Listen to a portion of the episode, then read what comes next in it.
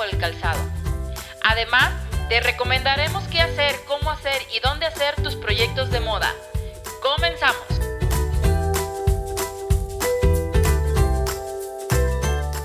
Hola, bienvenidos a nuestro episodio número 6, que lo llamamos ADN del diseño mexicano. Yo soy Lluvia Mezcua. Hola Hugo, ¿cómo estás? Hola Lluvia, muy bien, ¿y tú? También bien. Hola a todos los que nos están escuchando, muchísimas gracias. Hola, hola, hola también a Cuno, ojalá nos salude. ¿Ya, Ah. ¿ya tienes tu saludo de Cuno? No, no me alcanzó. Eran 1200 pesos, como que no te alcanzó. No, no. Mejor, mejor le pago a alguien más caro. No, pero oye, qué revuelo, ¿no? De, de este TikToker, digo, para los que no saben qué pasó, este Kuno, que es un influencer en TikTok, está cobrando 1200 pesos por darte un saludo de dos segundos de hola, ¿cómo estás, fulanito? Y 1200 pesos en bolsa. Y la gente está indignadísima. ¿Pero por qué? Pues tiene cuántos seguidores, mil, dos mil. Tiene 16 millones de ¿What? seguidores. Imagínate entonces, pues sí, si yo quiero, quiero que me manden un saludo, pues a lo mejor es una mala decisión. Pero ¿qué tal un, un influencer o alguien que quiere ser como él, un, un fan que quiere ser como él? Un saludo de 1.200 pesos de una comunidad de 16 millones de personas. Me parece, no me parece mal negocio. Pues no, no. Pero bueno, a ver, ¿de qué vamos a platicar hoy, Lluvia? Pues hoy vamos a tocar el tema, eh, un tema que me apasiona muchísimo y es la importancia del ADN de una marca para el diseño mexicano. Que por cierto, Gustavo Prado de Trendo y su equipo lanzaron la semana pasada eh, el, el color del año 2020-21 y están proponiendo el color jacaranda. Se me hizo súper interesante porque hace alusión a, a las jacarandas, a este árbol tradicional mexicano que cuando eh, como, co- como, como mexicanos vemos que florecen las jacarandas, nos da esta sensación de alegría y esta sensación de primavera y de florecimiento y de abundancia. A mí me da la sensación de playa, una jacaranda. Así es. Entonces, eh, denominan el color jacaranda, que es un color avioletado, y, y lo, y lo denominan como un color del augurio de una resurrección, como también con este tema de la espiritualidad, la tranquilidad y la búsqueda de la felicidad, ya que ese, este año que viene, el, el 2020-21, intentaremos salvar todo lo perdido en este maldito 2020 que en- realidad no está existiendo Ya, en acá- nuestras ya mentes. acábate 2020. Sí. Y la tropicalización de los colores para el mercado nacional creo que sí es muy importante, ya que, no sé, hay diferentes plataformas de moda que lanzan paletas de color, pero no todas las regiones del mundo usamos los mismos colores, ¿no? Entonces, eh, se me hizo súper buena eh, iniciativa eh, es- este tema, porque aparte Trendo es, este, es un equipo de investigación y de análisis sociocultural económico impresionante, impresionante. Y aparte son divertidísimos, ¿eh? O sea, todas sus, todas sus cápsulas, todo su contenido, todo el contenido que generan, la verdad es que aparte de una calidad tremenda, es muy, muy bueno, muy digerible y está muy padre, de verdad, dense una vuelta por sus redes sociales porque tienen cosas muy padres. Sí, justo ayer, eh, jueves, estuvo Gustavo en una conferencia en Intermoda, que estamos ahorita termi- terminando. De hecho, hoy viernes termina, termina Intermoda 73, que fue la primera exposición que se desarrolla en Expo Guadalajara de manera híbrida. Estuvo, estuvo muy interesante el, el- el- el evento. Bueno, y para, para ahondar un poquito en el tema, hice alguna investigación. A ver, platícanos.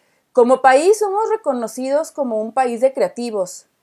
Ya sabes, ¿no? Pues tenemos pintores súper famosos, cineastas, arquitectos y sobre todo también diseñadores, ¿no? Que están haciendo eh, a nivel internacional cosas muy interesantes. Pero creo que, a los nuevos talentos y, a la gente que está, está trabajando en el área de moda específicamente, creo que nos falta creer en esto, creer que somos un país de creativo y que podemos proponer. Al parecer hay una corriente de diseñadores emergentes y ya empezándose a consolidar en la búsqueda, eh, más bien buscando el innovar y el proponer moda en calzado y bolso con identidad y creo que se han logrado cosas interesantes. Por ejemplo, eh, me gustaría como mencionar algunos que conozco personalmente, que sigo su, su trayectoria, que hemos convivido quizá que ha sido alumnos míos o hemos estado sentados en una mesa siendo parte de un consejo de un grupo o, son hijos de, de, empresarios que conozco y que me gustaría comentarlos porque conozco mucho más a fondo sus proyectos. Por ejemplo, está Paulina Luna, eh, está aquí en Guadalajara, tiene una línea increíble de prenda, pero lo que más me sorprendió es que como diseñadora de, modas de prenda, tiene una línea de calzado increíble, súper propositiva, súper disruptiva, tiene, tiene una línea eh, de, más bien su concepto es unos, son unos tacones de madera artesanales impresionantes y a mí me encanta, de verdad. Y ha sabido llevar su proyecto a negocio. O sea, tiene su atelier, su atelier tiene un cafecito afuera, entonces tiene como todo un concepto muy padre y creo que como ADN de diseño mexicano está lista para eh, internacionalizarse, ¿no? Wow. También Alfredo Martínez, que wow, bueno, fue mi superalumno y, y te voy a contar algo de Alfredo. No, no llegaba a clase porque trabajaba o sea, trabajaba, yo le daba clases los sábados y él trabajaba y me decía, profe, porfa, no puedo llegar y yo, ok, le daba el tema, lo desarrollaba, me entregaba, pasó la materia casi así y mira a dónde ha llegado, ¿no? Es uno de los diseñadores eh, jóvenes más reconocidos a nivel nacional. Tiene su atelier, viste a varias, a varias eh, estrellas eh, nacionales y ha estado en Fashion Week, pero su línea de calzado siempre lanza una línea de calzado por temporada y siempre es con un detalle mucho, muy eh, pensado, como algo diferente, un sellito que tiene. Entonces, eh, obviamente su línea es un poquito más, más, eh, pues más classy, más, más como de lujo para un mercado especial, pero tiene, ha tenido muy buena respuesta. Después está Mila Milú, eh, esta chica es, eh, la diseñadora es hija de un fabricante, estudió en Italia eh, diseño, vino, puso su marca obviamente con el apoyo familiar de, la industria del calzado y tiene una línea de calzado muy interesante, muy fresca, muy actual, muy asequible y por ahí está venta online. Y Carlota también es una chica que es hija de un empresario de, de la industria de marroquinera, eh, pero creo que le, o sea, saca su, marca Carlota y le da un giro al producto con una identidad mexicana, con prints y demás, súper bonita. De hecho, se está vendiendo en Palacio de Hierro. Entonces, creo que son talentos eh, jóvenes que han sabido encontrar el mercado y han propuesto producto con identidad mexicana listo para exportar. Y que ya habíamos platicado en podcast anteriores, nos habían platicado los, los invitados de esta situación, ¿no? De que muchas veces los hijos de no, no dan el ancho ni siquiera en su empresa o, no le dan importancia. Y aquí tenemos ejemplos de dos chicas, por ejemplo, que con, ese, con esa plataforma han hecho cosas súper buenas, han sido, han sido muy innovadoras son, son empresarias jóvenes con mucha propuesta. Este tipo de valores como el de, el de Alfredo, que comentaba la anécdota, o sea, como tal vez desde chico a lo mejor lo que pudo haber sido un detalle de no entrar a clases, él traía una autogestión, él sabía que lo podía hacer a su manera y dar los resultados. Y mira dónde está ahorita, ¿no? Sí, yo a él le tengo muchísimo cariño, siempre que lo veo le digo, ya salúdame que fui tu maestra, aunque ahora sea una, estrella, y siempre súper lindo, le mandamos un saludo a cada uno de ellos, y bueno... Y, un aplauso. Y un aplauso, claro, y el reconocimiento, y espero tenerlos pronto aquí en, el podcast. No será bueno tener un... No, de hecho ya, ya, ya los tengo por ahí agendados, solo que pues como también son creativos que van y vienen a pasarelas y eventos y demás, y no sé ahorita con la pandemia cómo están. Ya los tengo agendados, nada más que voy a mandarles su invitación un poquito más cerca a la fecha. Muy bien, qué padre. Bueno, pues eh, estos son algunos eh, ejemplos de creativos de moda mexicana que han logrado generar moda con ADN mexicano y que, y que realmente están funcionando y haciendo negocio, ¿no? Y bueno, es momento de llegar a, a, presentar a nuestra invitada. La verdad es que no me la creo. No me la creo. Me dijo que sí y la tuvimos en entrevista. Hoy nos pondremos en los zapatos de Tania Meléndez. Voy a leer un poquito de su trayectoria. La resumí, la verdad, porque es muy larga. Estudió Historia del Arte en la Universidad de las Américas en Puebla. Tiene una maestría en Museología de la Moda en el FIT. Trabajó en el Consulado Británico en México como gerente de proyectos de arte. Fue coordinadora de desarrollo en relaciones internacionales del Centro de Diseño, Cine y Televisión en México y actualmente es curadora de los programas de educación y programas públicos del Museo de FIT o del FIT. ¿Cómo ves? Wow, pues. Me dijo que sí, desde Nueva York. Vamos para, el mundo. Desde Nueva York para el mundo, una mexicana que está rompiendo eh, esquemas y vamos con la entrevista.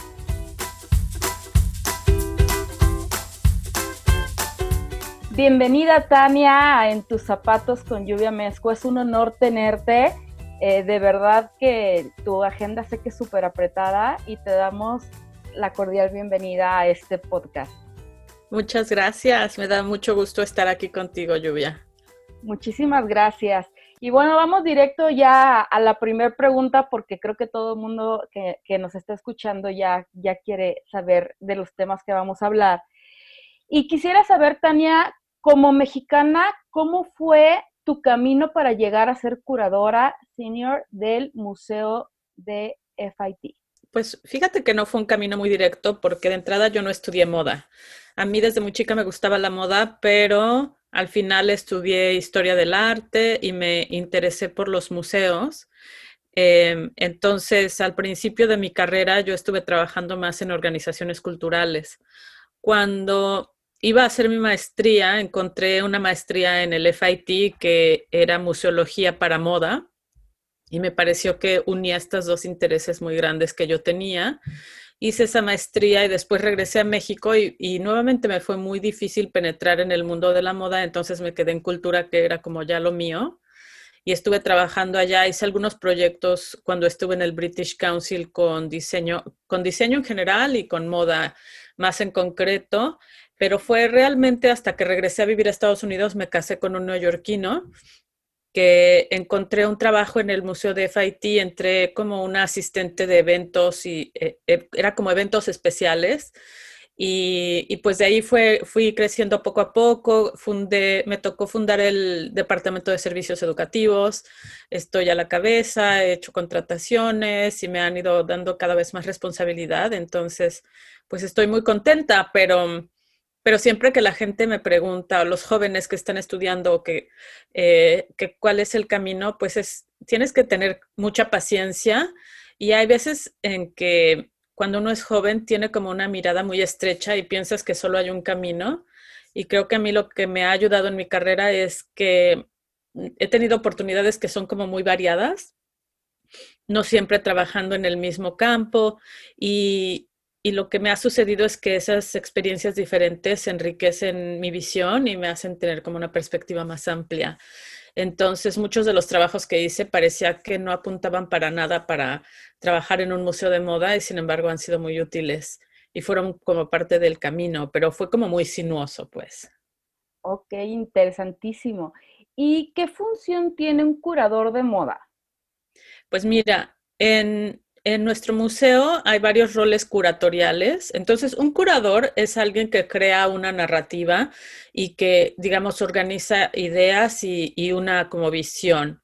Entonces, yo soy curadora educativa y yo doy visión a toda nuestra propuesta de interpretación del museo. Entonces, nosotros interpretamos las exposiciones, eh, interpretamos las colecciones a través de conferencias, de coloquios, em, simposios, talleres colaborativos, eh, trabajamos mucho con otras escuelas, eh, tanto en Estados Unidos como en el extranjero y con otros museos, proyectos que son como más innovadores y pero también están los curadores que trabajan en las salas de exhibición y ellos son quien crean como la idea, los museos tienen, normalmente tienen colecciones y estas colecciones a veces las muestran en exposiciones permanentes que están ahí pues por años o, y además tienen exposiciones especiales.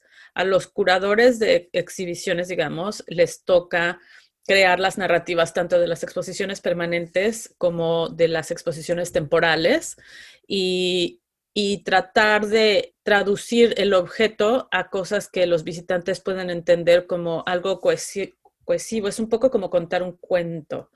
Em, y a mí como curadora educativa ah, me toca traducir aún más, bajar al nivel de las personas que no son especialistas las ideas de los curadores que suelen ser académicos y, más expertos. Ah, ok. Y por ahí en, eh, estuvimos investigando y vimos que has tenido por ahí algunos eventos eh, con diseñadores de calzado súper famosos. Cuéntanos. Pues alguna vez tuvimos una, exposición, tuvimos una exposición que se llamó Shoe Obsession y cuando hicimos esa exposición tuvimos a, diseñadores, pero el, año pasado le dimos un premio a Christian En el museo. Entonces, eh, él vino a, nuestro, a nuestra gala y después dio una conferencia con la directora del museo. También una vez tuvimos a Manolo Blahnik y eh, Roger Vivier, que vino con, ¿cómo se llama? Bueno, vino Roger Vivier. Y él, eh, todos ellos eh, presentaron su visión, presentan varias de sus colecciones, normalmente hablan de sus colecciones más recientes y, y son charlas que duran aproximadamente 45 minutos y después el público tiene oportunidad de hacerles preguntas. Pero es, es muy padre poder tener enfrente al creador y conocer cuál es su visión acerca de, por ejemplo, la creación de, de los zapatos, cómo eh, quien porta los zapatos se relaciona con el objeto, ya sea para portarlo o como un objeto de arte, ¿sabes? Porque los zapatos a veces son muy bellos por sí mismos, aunque no te los pongas. Y, pues cada diseñador eh, entiende de diferente manera cómo, cómo usan, todos han sido diseñadores de calzado femenino, entonces cómo las mujeres portan los zapatos y, y de qué manera los disfrutan y, cómo es, digamos, eh, su cliente meta. Ok. Y por ahí también tienen un libro que se llama Shoe Obsession. ¿Es relativo a este evento? Sí, fue una exposición que tuvimos y era, ya ves que a, finales de los 90 hubo como todo este fenómeno de las eat bags y cuando ya como que expiró ese fenómeno, empezó una pasión por los zapatos y por zapatos súper extravagantes y muy artísticos. Entonces el museo dijo, bueno, vamos a hacer una una exposición de todos estos zapatos muy extraordinarios, de zapatos esculturales, zapatos como lo que sería el equivalente a la, a, la ropa de alta costura en, en la ropa, pero en, en, calzado. Entonces tuvimos mucho calzado histórico, por ejemplo, tuvimos algunos zapatos, no sé, de Ferragamo de los 40, y, pero también cosas súper nuevas de que en ese momento, por ejemplo, estaba los zapatos de Prada, esos de la flama, que acababan casi de salir, o los zapatos de Noritaka Tatekana que usaba Lady Gaga, y cosas así, unos, unas, este, unos zapatos de bailarina de Lebután que son como, eh, que esos los hizo como una escultura, ¿no? Entonces son unos zapatos imposibles de portar. Em, que fue muy bonito cuando dio en la charla, cuando habló de cómo él ve al objeto de, a los zapatos como un objeto de diseño, ¿no? Sí, una, un arte objeto, ¿no? Porque al final este, eh, son zapatos que, como dices, son imponibles o, no se pueden caminar más bien.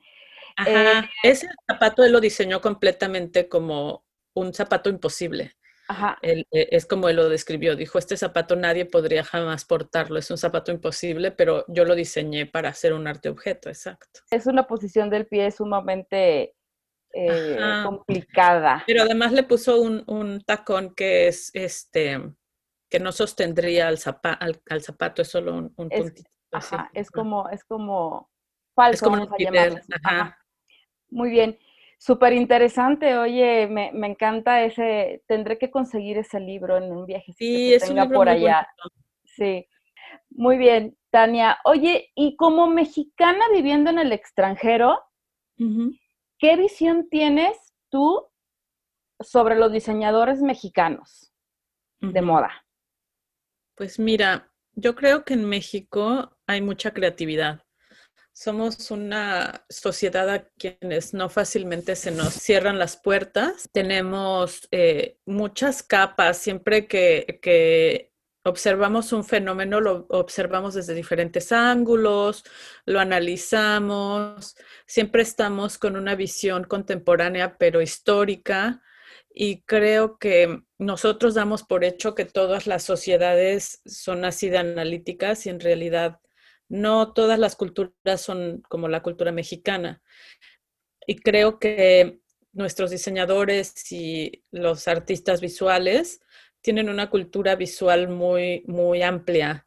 Tenemos mucha ilustración en México históricamente, tenemos muchísimo, muchísimos pintores, hemos tenido eh, ilustradores muy importantes, em, tenemos muy buenos diseñadores de mobiliario, por ejemplo, y eso no es, es no es algo nuevo. Hemos tenido históricamente ¿no? mucha joyería, em, un gran gusto por el lujo y todo esto se ve reflejado en el, trabajo de los diseñadores. Hay, cierto, cierta capacidad de, análisis, de uso de color. Tenemos un muy buen uso del color. Los colores en México, yo me imagino que por nuestra ubicación geográfica son muy brillantes.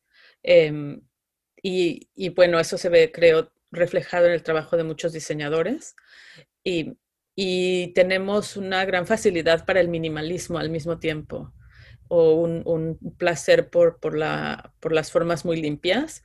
Entonces yo creo que hay muy buena propuesta. Tal vez necesitamos trabajar más en tener, creo que en México querer hacer negocio y ganar mucho dinero es algo visto como negativo para si te dedicas al diseño y a las artes.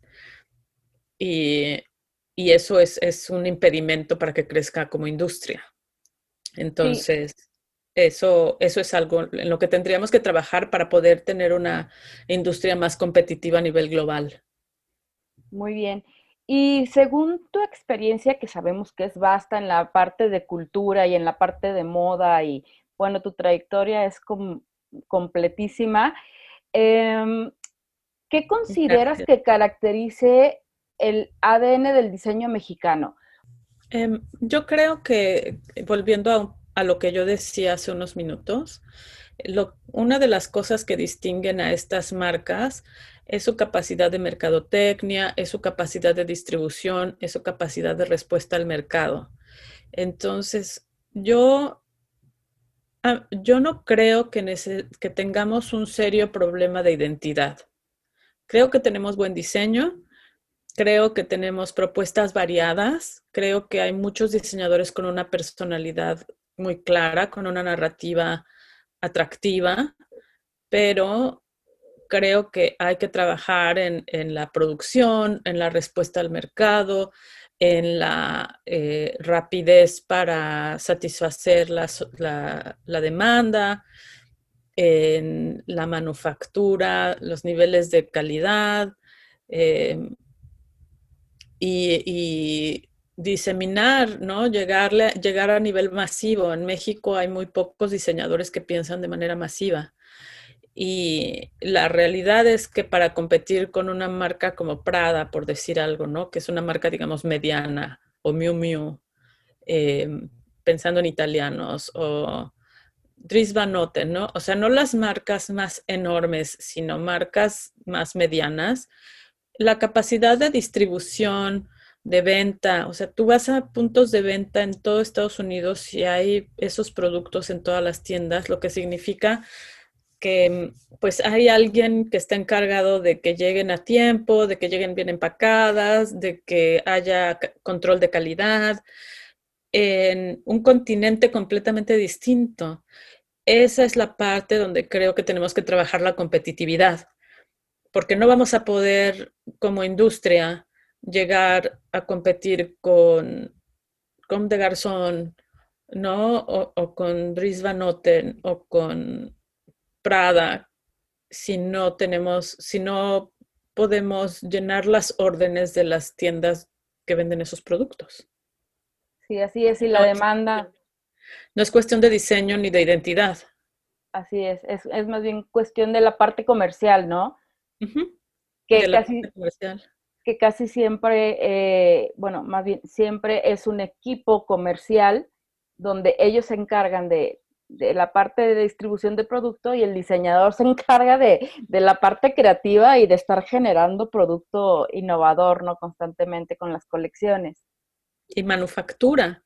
O sea, tienes la parte comercial, porque está el equipo de ventas, de mercadotecnia, pero también tienes todo el equipo de diseño técnico, de control de calidad, de, y te digo, es desde que lleguen las cosas sin, haberse maltratado, que las cajas aguanten, que el gancho, ¿sabes? O sea, son cosas que, que son bien prácticas, casi pedestres, pero indispensables.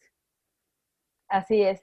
Y tú, eh, viviendo en la ciudad eh, internacional de la moda, Nueva York, este, ¿existe alguna, algún diseñador mexicano que esté eh, haciendo por ahí trayectoria?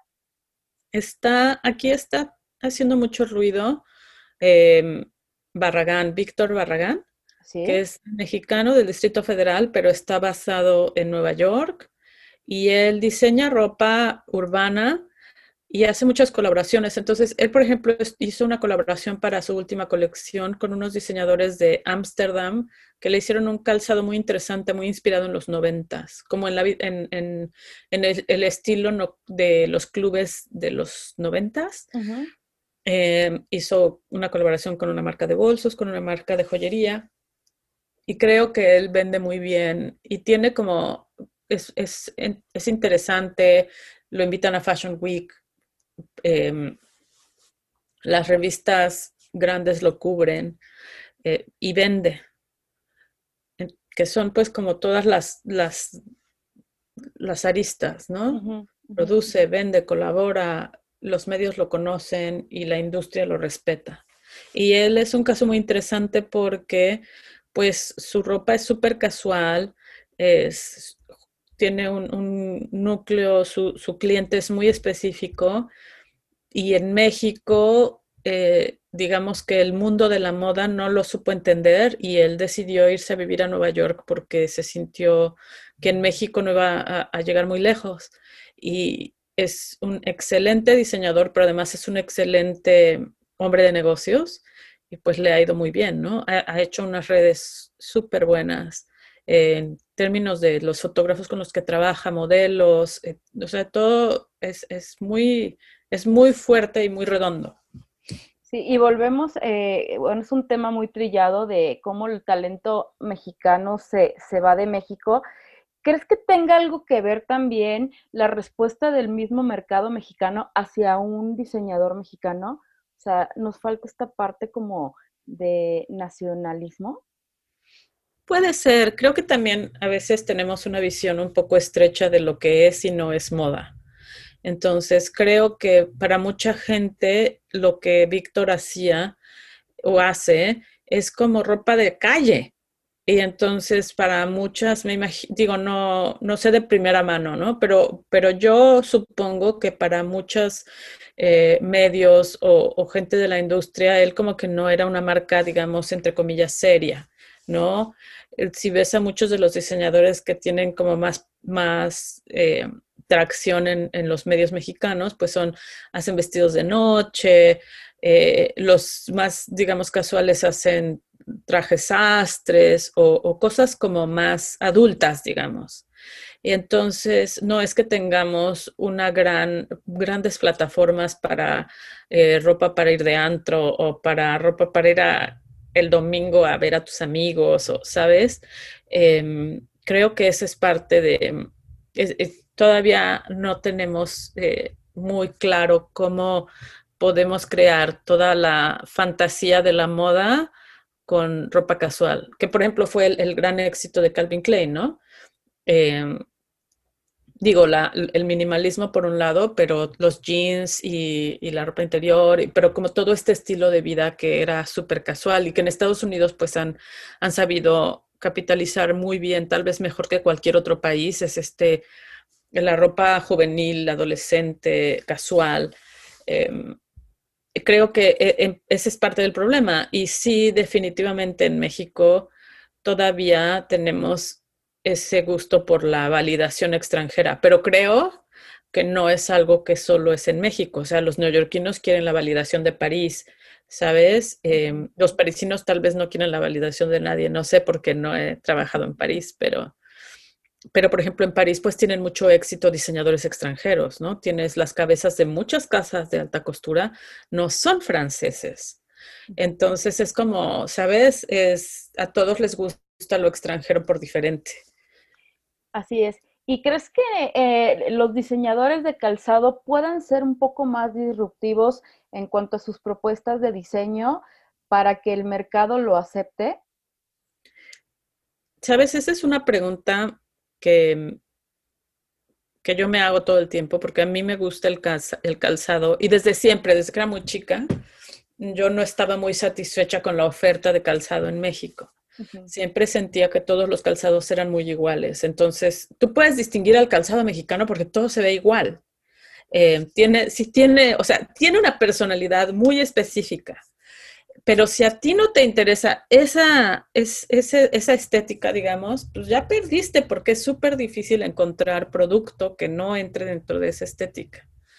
Eh, entonces, no sé, es como eso de que fue el primero, si el huevo o la gallina de si la, las, los zapatos tienen, tienden a ser muy conservadores porque el mercado es conservador o el mercado es conservador porque, eh, porque eso es lo que se le vende.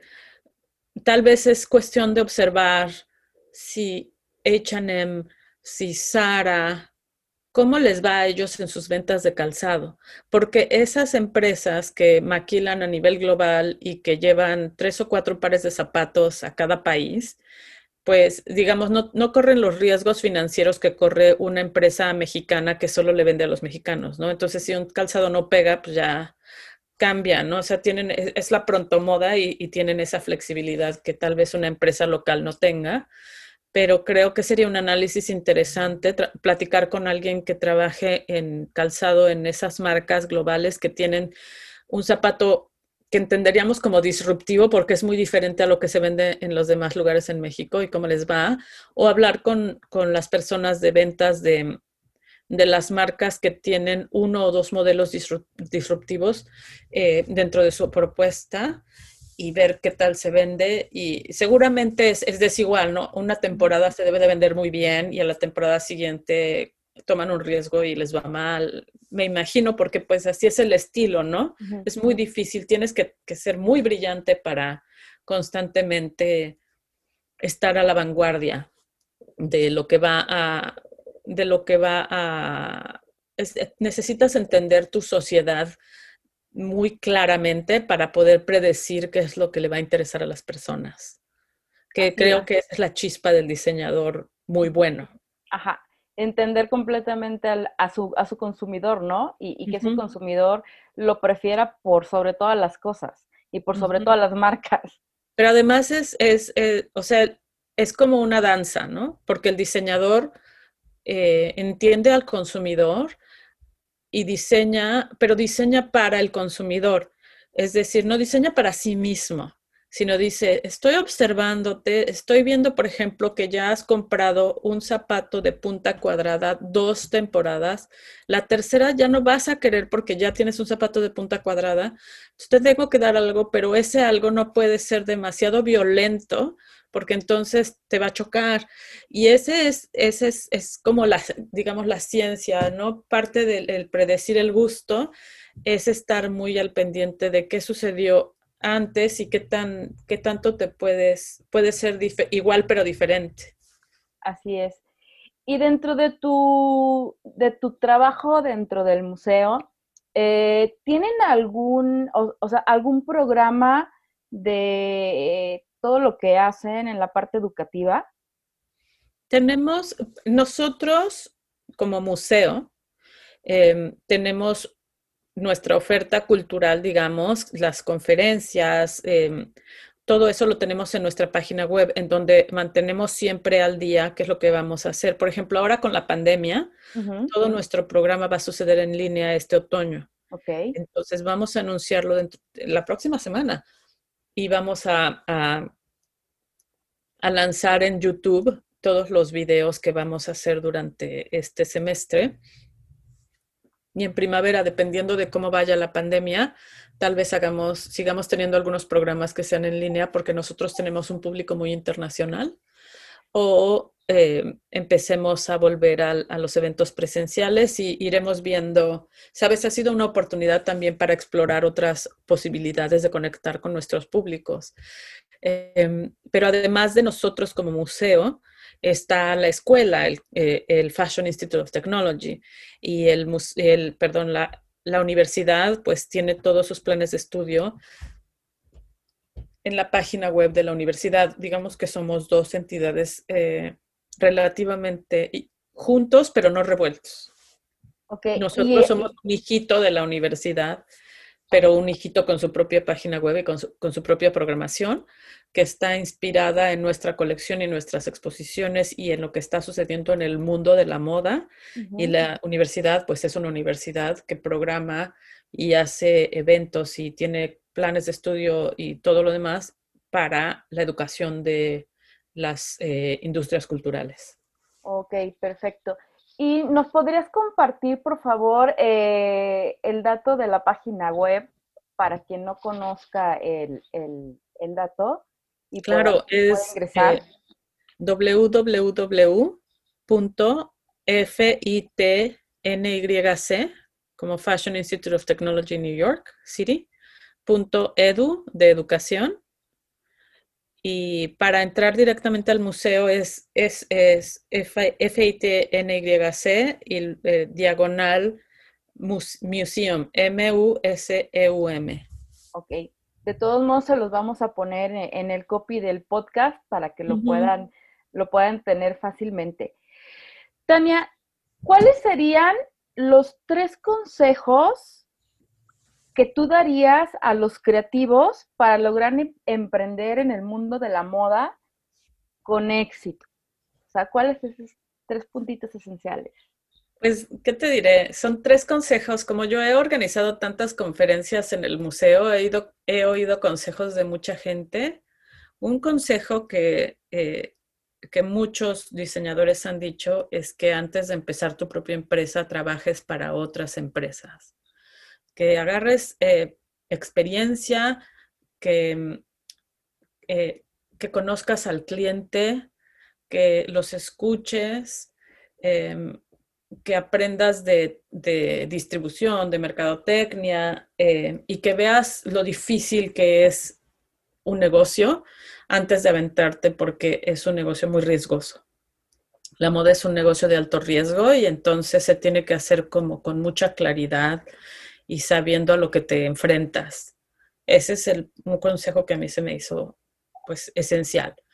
Otro consejo es, em, ese lo dijo Diane von Fustenberg, ella dijo que necesitas un maquilador que tenga fe en ti, porque como diseñador a veces no vas a tener todo el dinero que necesitas para sacar una colección, a veces necesitas que te respondan en tiempos express, necesitas eh, mucha flexibilidad y es como un matrimonio, decía ella, el diseñador y quien le maquila. Y solo la gente que tiene fe en ti y que cree en ti puede tener la flexibilidad que un diseñador necesita. Y a mí me pareció un consejo así extraordinario porque todo el mundo habla como de la creatividad, sabes el momento de, de ajá y, el diseño del calzado más extraordinario, pero poca gente habla de maquila y de manufactura. Eh, y, y, ella dijo, lo que a mí me echó a perder mi primer negocio fue que yo, yo tenía muchas órdenes, pero no tenía quien me ayudara a hacer todos los suéteres que necesitaba entregar. Y entonces me llegaron tarde y ya los compradores no me los compraron y entonces me quedé con un inventario imposible porque me falló la máquina. Em, entonces, a mí me pareció muy genial. Y un, ya no me acuerdo usted qué diseñador fue, pero dijo, si quieres ser diseñador de ropa, y sería lo mismo para calzado, creo, trabaja en una tienda y escucha lo que las personas que se prueban dicen del producto.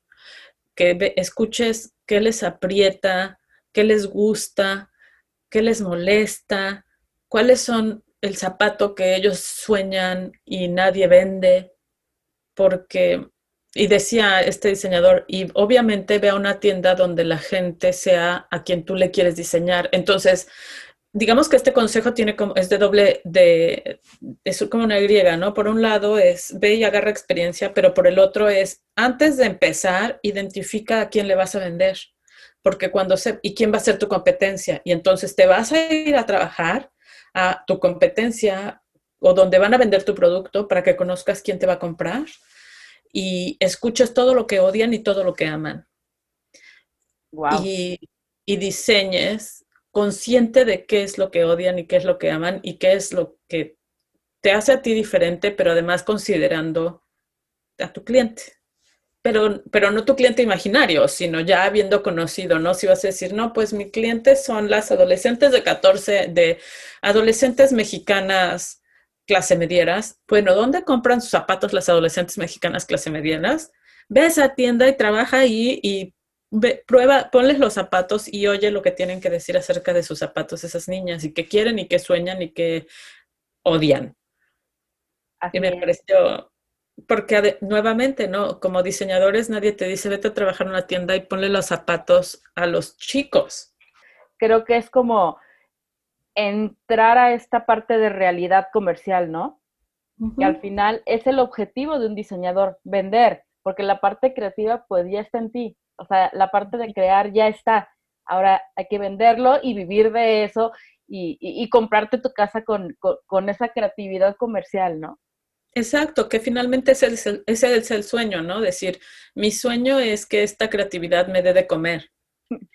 Sí, así es. Esa es, eh, en eso, en esencia, ese es el sueño de todo diseñador.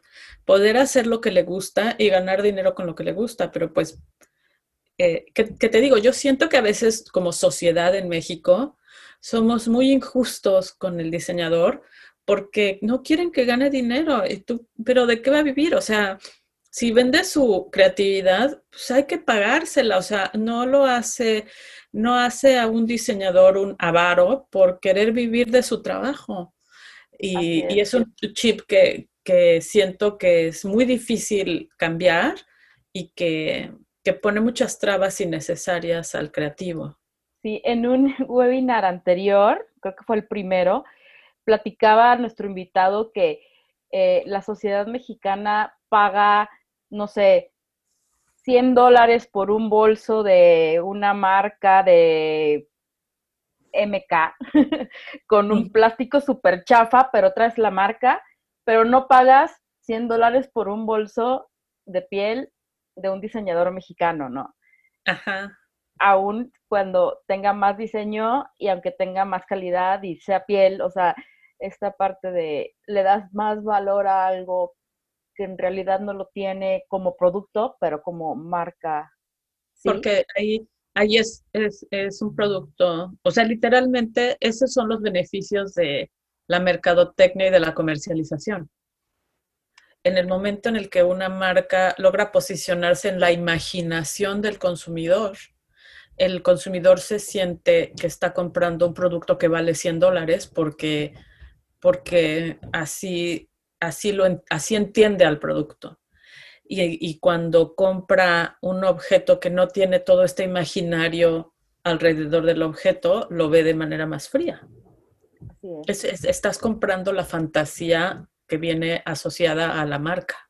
Y entonces, eso lo que nos dice es que debemos de encontrar la manera de crear esa fantasía de, en ese producto de piel del que estamos hablando, ¿no? Que no es fácil, no es nada fácil.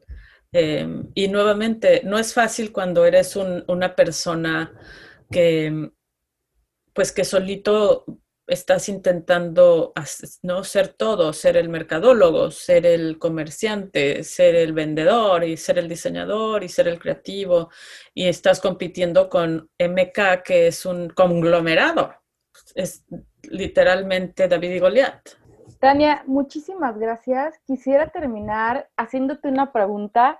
Eh, ¿Qué libros o, o qué eh, series o películas son tus favoritas de moda?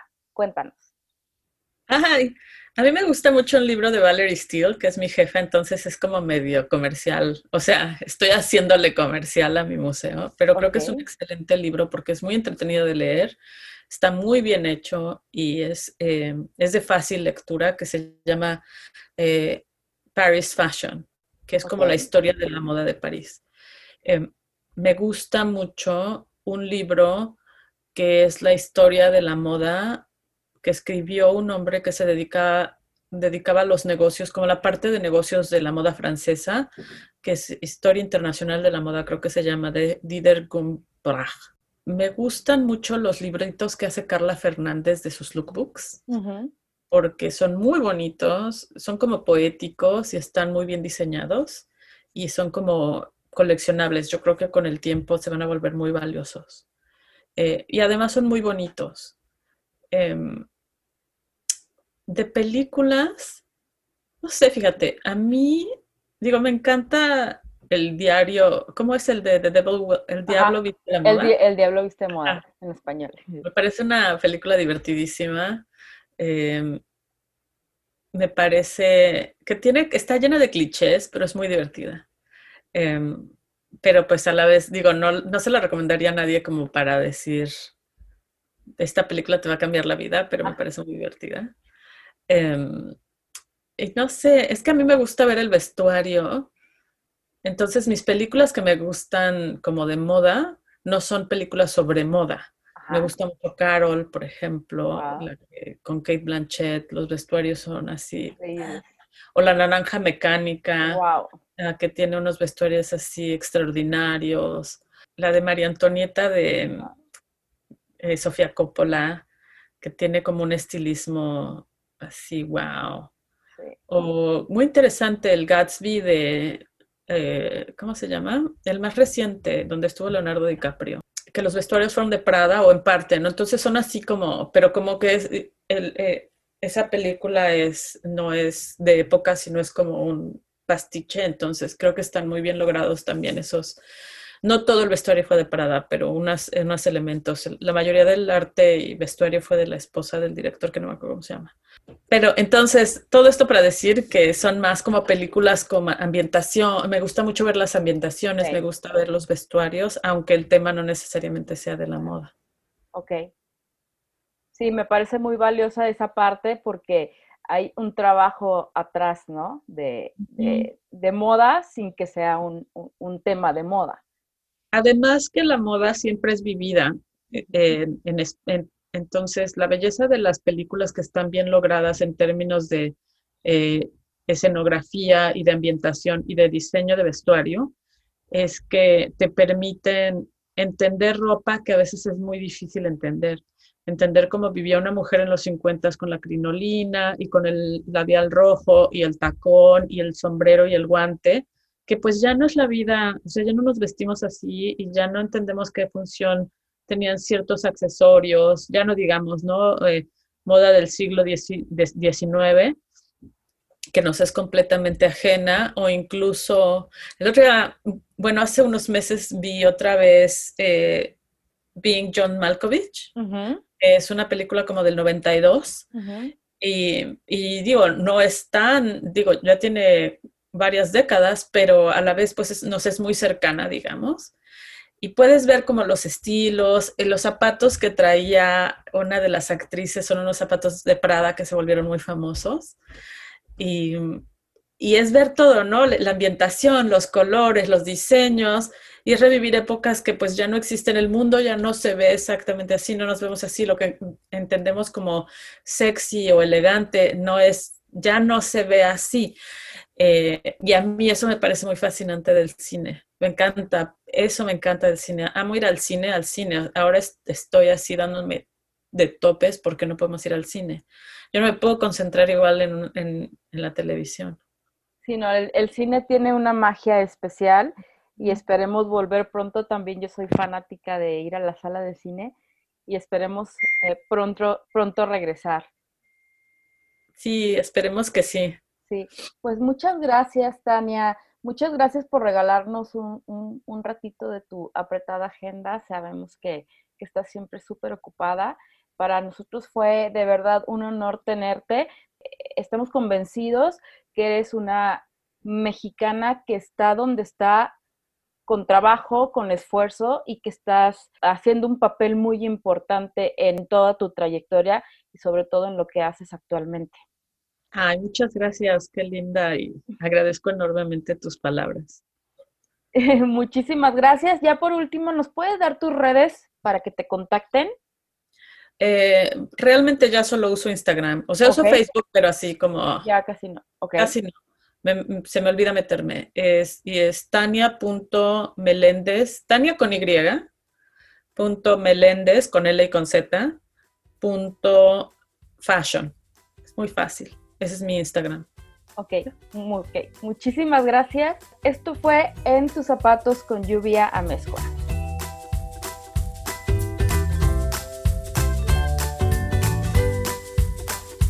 ¿Cómo la viste? ¿Cómo viste la entrevista? ¿Qué te pareció?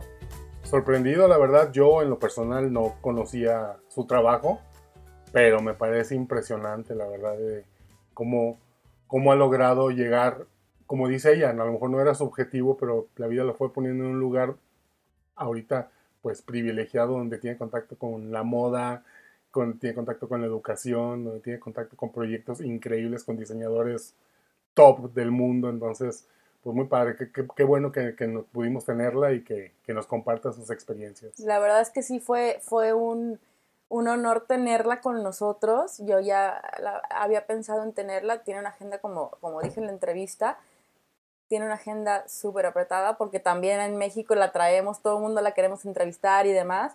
Pero bueno. Eh, Me gustaron mucho sus consejos, fíjate, fueron unos consejos muy aterrizados, más allá del clásico consejo que te pueden dar de échale ganas. Eh, o sea, sus consejos súper aterrizados en si quieres ser diseñador, trabaja en una empresa, empápate de este concepto integral de, de ser diseñador, ¿no? Sabemos que son creativos, sabemos que tienen muchas cosas que diseñar en su cabeza, pero ¿cómo se tienen que dar cuenta de, todo lo que existe? En ese punto me decía, cuando salgo del negocio familiar y me voy a un corporativo, me decía la chica de compras con la que trabajaba, que es mi gran amiga, saludos, eh, me decía, equivócate, no te dé miedo, no es tu dinero. Entonces, en cierta manera, cuando tú trabajas en una compañía, tienes, las compañías tienen cierto porcentaje de pérdida o, o de riesgo, donde tu experimentación quizá te va a costar, pero no te va a costar lo mismo que te costaría en un, en un negocio propio, ¿no? y la experiencia que tomas, bueno, impresionante. La verdad es que creces a pasos, como si estuvieras subiendo escalones de tres en tres. Claro. También esta parte del, vínculo tan cercano que debe haber con tu maquila. Así es. O sea, es algo que de repente no tomamos en cuenta, lo damos por hecho, que creemos que todo el mundo nos va a cumplir nuestros caprichos o nos va a hacer lo que queremos. Y la verdad es que la mitad de tu trabajo depende de que te entreguen a tiempo y te entreguen bien. Así es. Entonces, ¿cómo, cómo tener esa relación tan cercana, tan de confianza tan, tan de, de compromiso para poder llevar a la, a la larga un proyecto y que a final de cuentas, como dice ella, pues tiene que ser alguien que crea en tu proyecto, que crea en ti. Así es. Entonces también, como hay muchos innovadores y muchos creativos en el diseño, pues también lo hay, los hay en la maquila y tam- también hay gente que, que está innovando en procesos, está innovando en, en sistemas de entrega y esos son los eslabones que hemos tratado de, de enlazar aquí en este, en este podcast justamente. Así es. Y también comentó sobre la cultura mexicana, ¿no? Esta, esta, esta situación de que sí somos latinos, pero eh, especialmente los mexicanos tenemos, eh, referencia como al ecosistema, ¿no? Como que tenemos tan variados nuestros climas y tan colorido, ¿no? Tenemos una paleta de color visual y estamos acostumbrados a una gran variedad de, de colores que quizá los aparadores no pueden ser como un aparador italiano que, que son basics y ya, ¿no? Sino eh, ten- tenemos que ver aparadores o propuestas llenas de color y, cantidad de propuestas repetidas en diferentes colores. Y eso me lleva a, otra vez a ligarlo a esta propuesta del color jacaranda para el 2020-21 que Trendo lanza.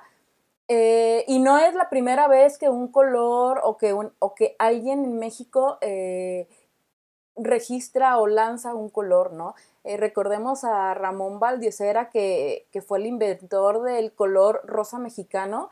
Él fue un diseñador y, y un, y un artista que internacionalizó el color rosa mexicano, lo registró y bueno, fue un boom en los 50, ¿no? Hasta la fecha. hasta la fecha. Y, much- y muy poca gente sabe de dónde sale el término rosa mexicano, pero en realidad sí existe. Es Yo, pensaba que era una manera mexicana de decirle al rosa. No, no, no, no. Realmente eh, fue un impulsor muy, muy importante en los años 50 de la moda mexicana. Entonces, creo que empezar a tropicalizar y a darle identidad a partir de los colores, a partir de, de- de- de los materiales y de las tendencias a un producto mexicano, a esa identidad, aparte del mariachi, aparte del tequila, aparte de todos estos íconos que tenemos como país a nivel cultural, creo que la moda tiene que evolucionar y tiene que volverse una moda eh, Con mucha Una- identidad. con mucha identidad,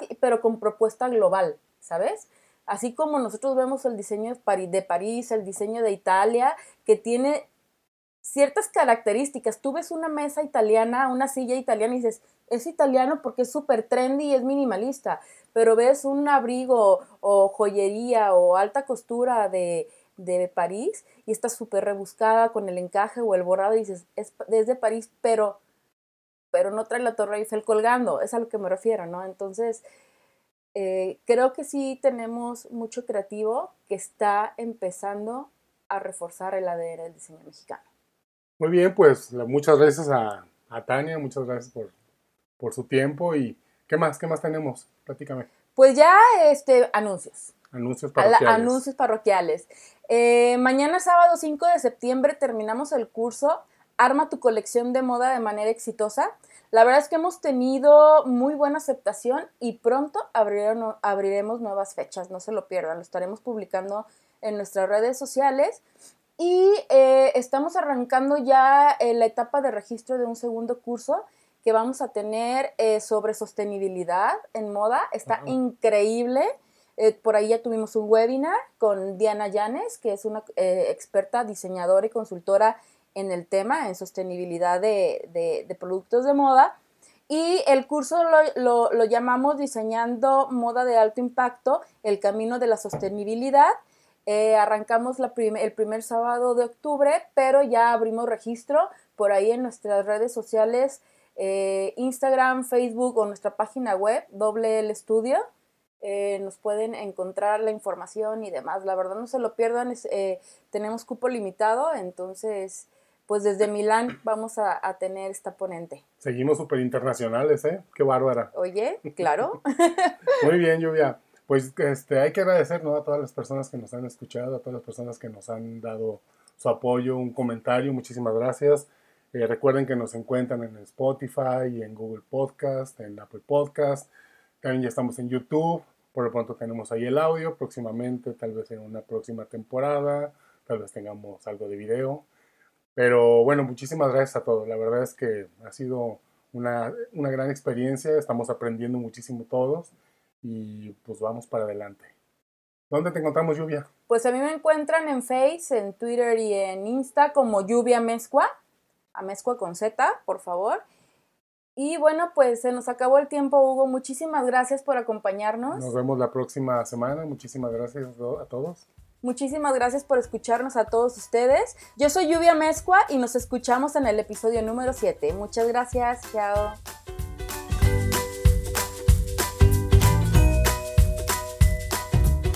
Recuerda que si tienes un proyecto de moda y requieres asesoría para tus colecciones o quieres desarrollar tus prototipos, en WL Studio tenemos la solución para ti.